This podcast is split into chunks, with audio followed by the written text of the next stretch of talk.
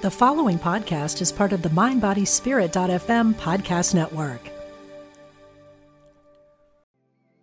Want to fearlessly explore your creative spirit? Join artist Susie K. Edwards for Path of the Butterfly, a weekend workshop at Omega Institute's beautiful campus in Rhinebeck, New York, May 24 through 26. Experiment with a variety of art forms, engage in mindfulness, walking, and silent meditation, and discover a new and free flowing creative vision. This workshop is for beginners and professional artists. Learn more at eomega.org/slash thrive. Mom deserves the best, and there's no better place to shop for Mother's Day than Whole Foods Market. They're your destination for unbeatable savings, from premium gifts to show-stopping flowers and irresistible desserts. Start by saving 33% with Prime on all body care and candles. Then get a 15-stem bunch of tulips for just $9.99 each with Prime. Round out Mom's menu with festive rosé, irresistible berry chantilly cake, and more special treats. Come celebrate Mother's Day at Whole Foods Market. From Spirituality and Health magazine, I'm Rabbi Rami, and this is Essential Conversations. Before we meet today's guest, let me tell you about another podcast I host called Conversations on the Edge. Conversations on the Edge introduces you to a motley crew of thinkers with offbeat and bold perspectives on spirituality, community, and culture. You can find the show on Apple Podcasts, Google Play, and Spotify. If you enjoy Essential Conversations, and I know you do, you will love Conversations on the Edge just as much. Our guest today, Gina Naluai, is a native Hawaiian and a cultural practitioner.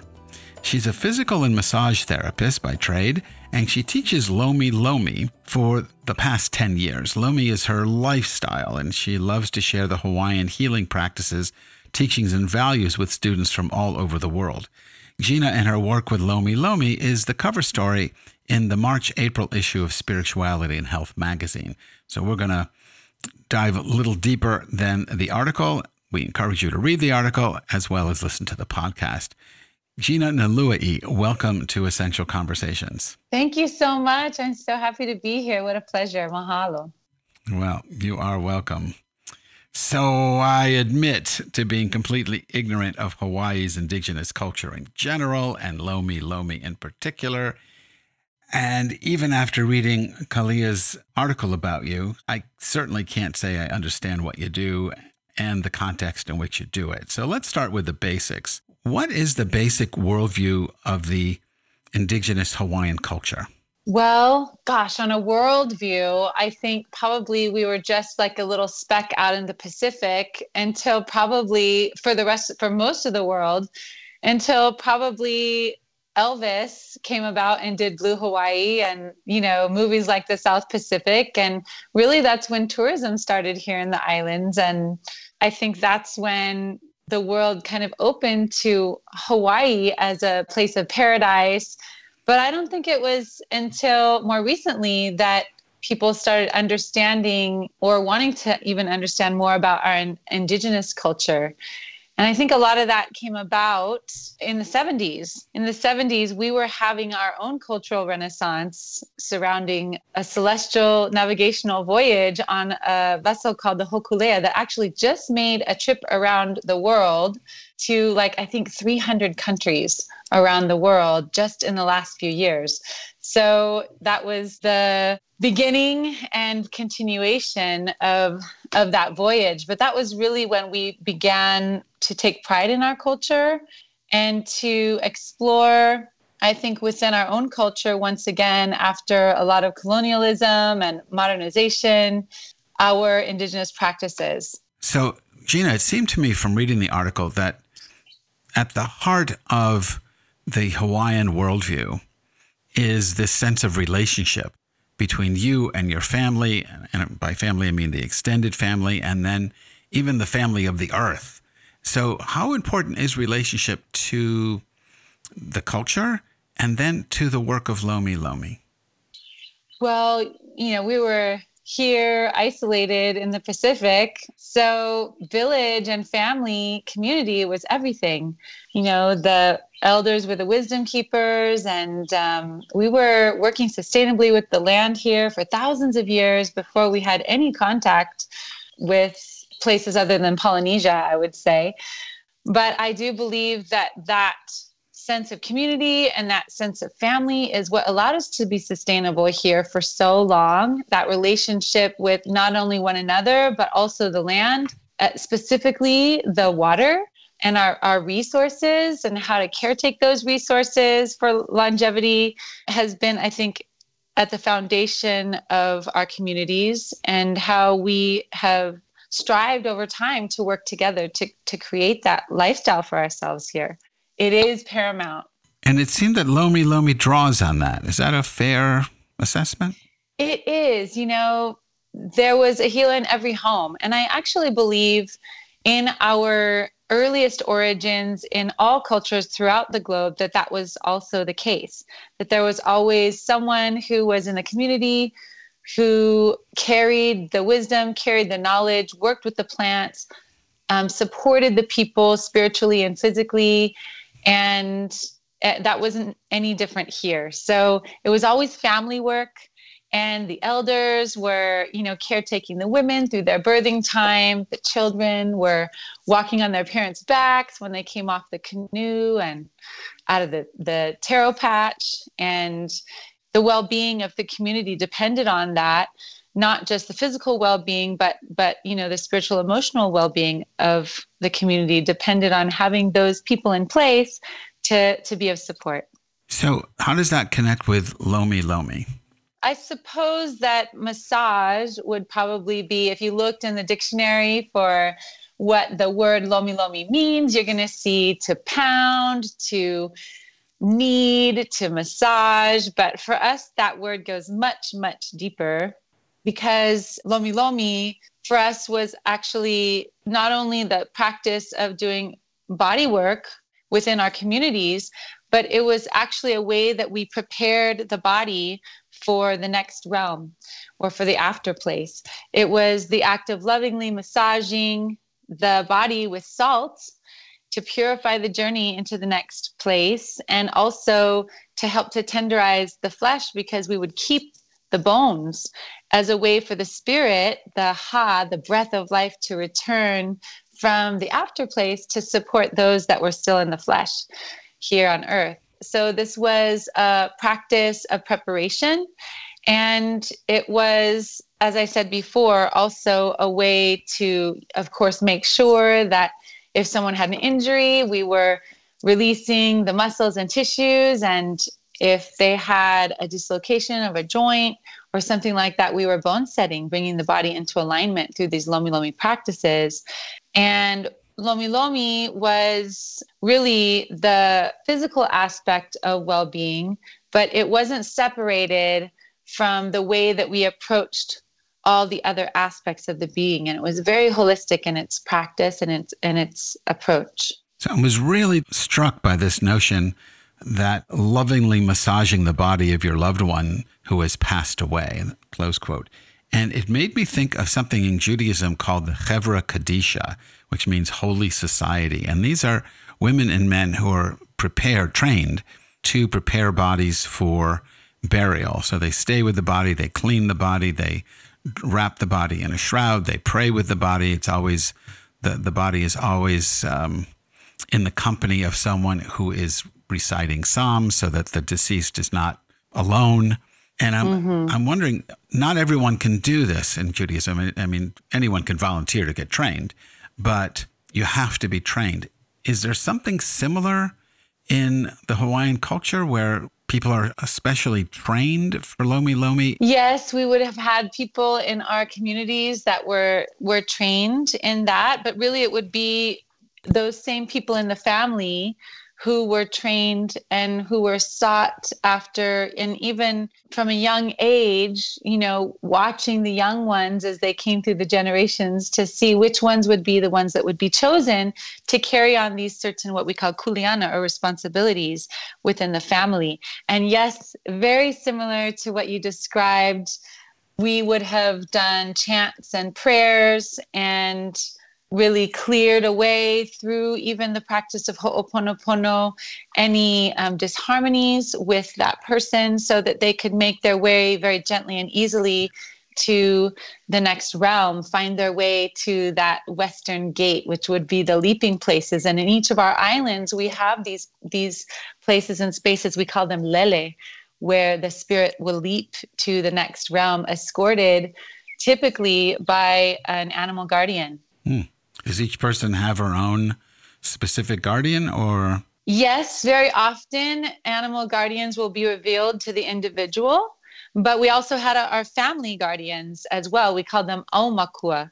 So, for instance, in my family, we have a shark aumakua, and yet my personal aumakua is the owl. And that has come as I've grown older, as those that were my guardians and teachers in this life have passed on. You watch during that first year um, after death to see which in, in which ways they will come to you and the owl has been one that's continually come and especially in that first year. So now when i see an owl and at certain specific times i just know that i'm being guided by that personal aumakua and that was an auntie of mine who was a teacher of mine in this life and has now passed on and supports me from the other side. So i mean it's really fascinating. I mean i've been in other cultures on the continent uh, where they have something similar. And I've gone through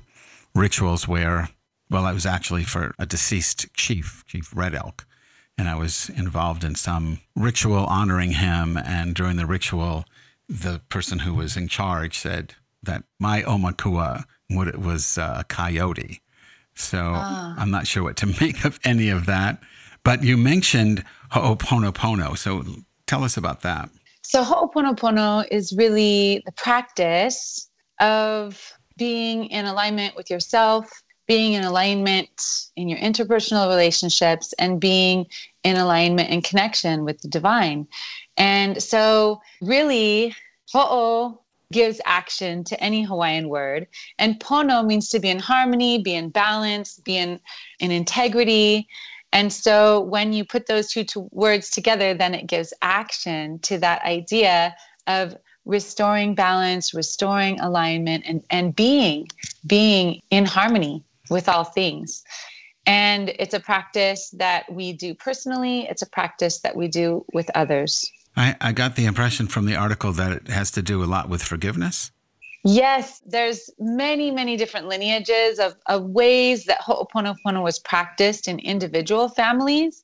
And they would all say something very similar to what I shared with you about the foundation of what Ho'oponopono is. And then the way that it was practiced within families may have varied, you know, from island to island, from district to district. And the way that we practiced it in my family was it was basically conflict resolution. So, yes, forgiveness was involved. There would have typically been someone who was a mediator or a medium who would oversee the people that were involved directly or indirectly in the conflict if if say someone in our family had had a, a conflict everybody would be called together, not just those two families, not just those two people, but also all of the children, all of the extended family, because especially the children would need to also learn and be able to experience that process of coming back together. And usually everybody had an opportunity to share what they felt the problem was. And of course, it would begin with prayer and everybody's commitment and intention to coming to resolution. And then once everybody had had a chance to share what they felt that the problem was, and how it had affected them, everybody was asked to come together with some sort of solution. And in our family, we weren't only allowed to come with one solution because then there's only one expected outcome. If you come with many solutions or a couple different um, solutions, now we have a conversation, and that conversation would continue until we were all in alignment with with what you know we felt a resolution or a reasonable solution to the problem was and within that ceremony we would have what we call mihi and kala mihi is to humbly ask for forgiveness and kala would be to release or to forgive and once that process of mihi and kala was complete there would be a period we called hamo, which would be a moment of silence. And in that silence, it was a commitment to never speaking of it again, um, so that anything that was there resolved in the Ho'oponopono circle didn't go outside the circle, and that harmony that was created be as it was shared and disseminated at many of those feelings conjured up of disharmony once again and it's kind of like spreading a weed back out into the garden that you've just gotten clear again.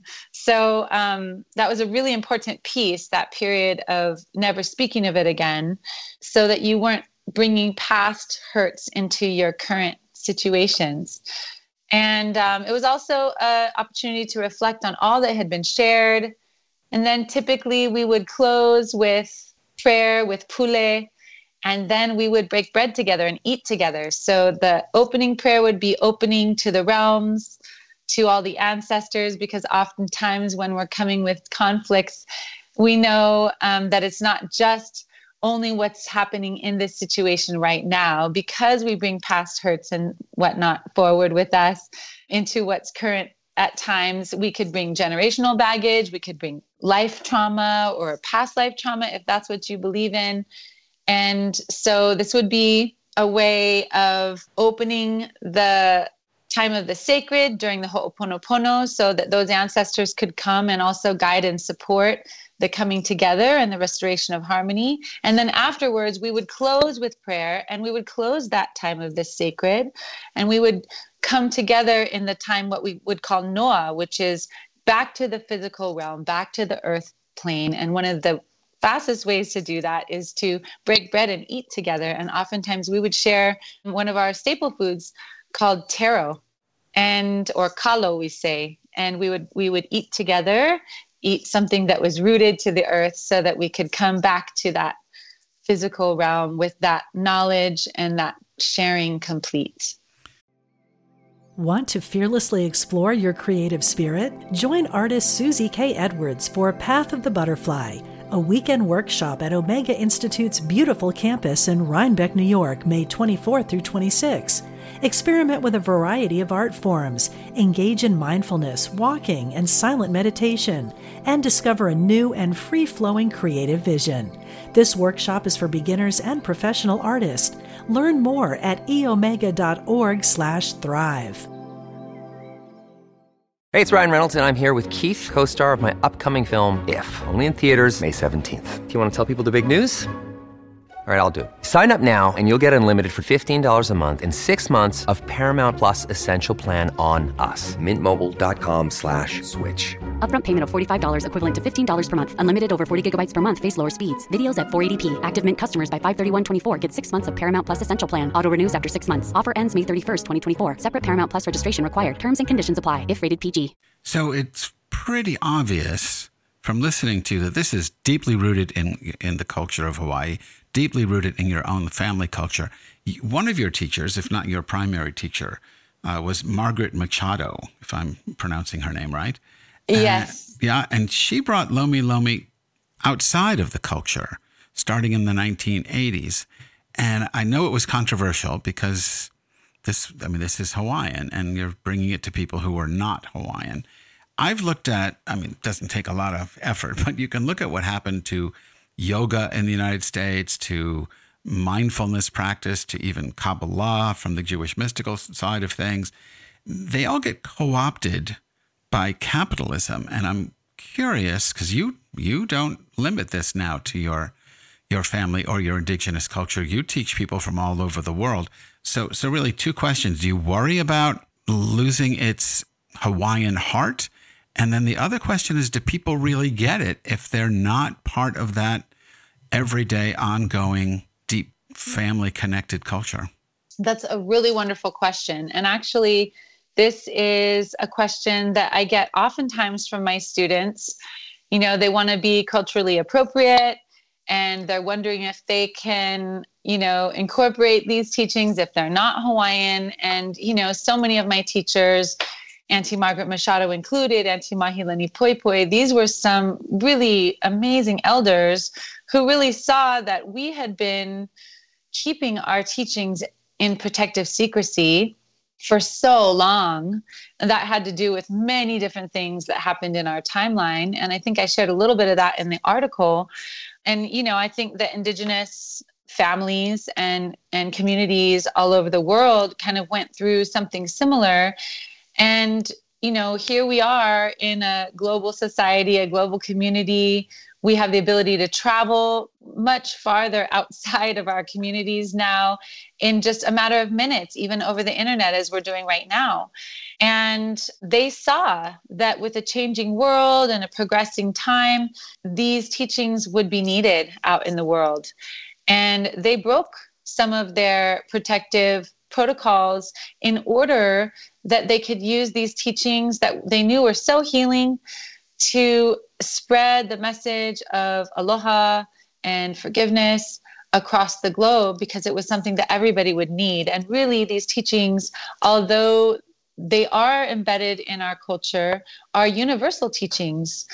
One of my teachers, Auntie Mahilani Poipoi, shared that Hawaiians carry all bloodlines, that we are a combination of all of these travels, these explorations, these migrations throughout the Pacific, and that um, we are the children of the rainbow and we are welcoming all the children of the rainbow, one family, one heart.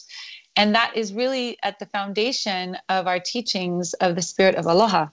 That that aloha, that ha, that breath of life, that love is really at the core foundation of every single being that walks the earth. And that mindset of keeping it under protective secrecy fell away when they received the insight that it was just time. It's time to come together. It's time to heal the past. It's time to shape the future with the energetic of aloha. And they spread that message themselves at a time, yes, where it was very controversial and they trained those of us who have continued on after them to spread the message in the same way. I can say that not every Hawaiian is in that place yet.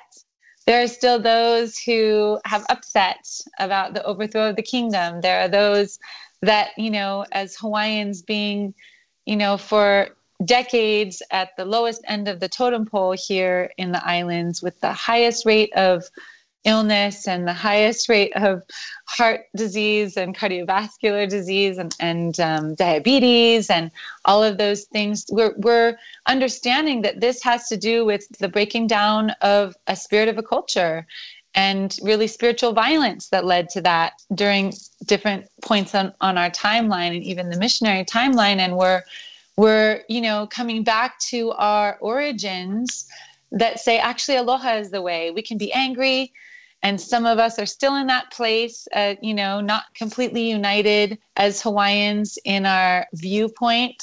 But I, I see that shifting as well. I see that shifting as a result of even standing rock you know where we watched indigenous people stand for their sacred places and uh, on mauna kea the hawaiians are doing the same standing in what they call kapu aloha. So aloha of course being love and the exchange of divine breath and kapu meaning sacred being in sacred aloha no matter what. And that that practice of even in adversity you know remaining steadfast in aloha and putting it into practice as they've been on the mountain now you know 150 days and plus so you know so it sounds to me like two things seem to be happening here if i'm hearing you right one is that you're bringing these teachings to the world because the world needs the healing. And then at the same time, it sounds like a renaissance of the Hawaiian wisdom in Hawaii itself. Um, it's true. Do you, do you see yourself sort of as a I don't I don't want to overstate it. So, but I'm going to say leader, and you can say what you want. But Gina, do you see yourself leading this dual thing, this this global healing using Hawaiian lomi lomi and practices from your culture, as well as healing your culture?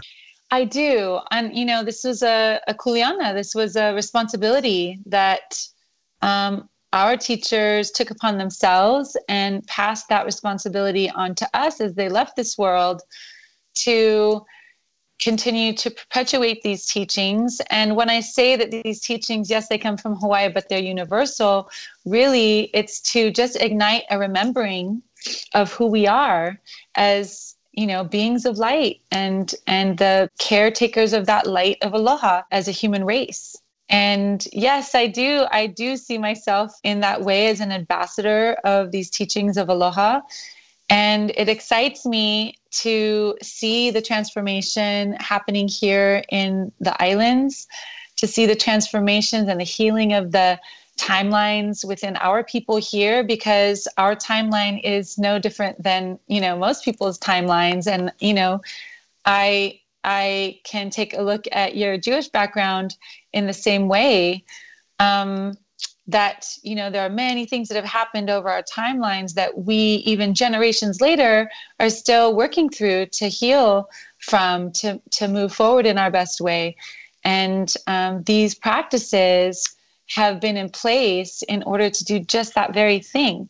And so it doesn't mean that you don't have your practices in Judaism or any of the other indigenous um, cultures either, but the purpose of me sharing these teachings from our Hawaiian culture is to help ignite that remembering in the DNA of everyone across the globe to help to heal those things in themselves and plug it back into their cultures if they've fallen away from their cultural practices or those indigenous practices that they are connected to through their DNA to help to heal those things and also um, to create a different future, a brighter future of connection. So, Gina, that's a perfect way to bring the conversation to a close.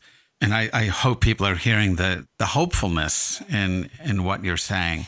So, I want to thank you for talking with us on Essential Conversations. Our guest today was Gina Nalua'i, is uh, featured in the March April issue of Spirituality and Health magazine. If people want to learn from you and they don't, they're not on the islands, they're not in Hawaii, how, how would they do that? They can come and visit us on learnlomilomi.com. We also have a Facebook page, Ho'o Mana Lomi Lomi Training, that they can connect with us online from across the globe. And we'll be offering more and more opportunities for people to learn both live retreat, both in live retreats here on Maui. And we also do travel to other places, Canada, Europe, Japan, to share these teachings as well. And all that you can find at learnlomilomi.com. Fantastic. Gina, thank you so much for talking with us on Essential Conversations. Aloha. Aloha. Essential Conversations with Rabbi Rami is the bi weekly podcast of Spirituality and Health magazine. If you like Essential Conversations, please rate and review us on Apple Podcasts and subscribe to the show on your preferred podcast app. You can also follow me on Spirituality and Health's website where I now write a regular column called Roadside Musings, and on my new podcast, Conversations on the Edge. And don't forget to subscribe to the print magazine as well. Essential Conversations is produced by Ezra Baker Trupiano, and our executive producer is Kathryn Drury Wagner. I'm Rabbi Rami. Thanks for listening.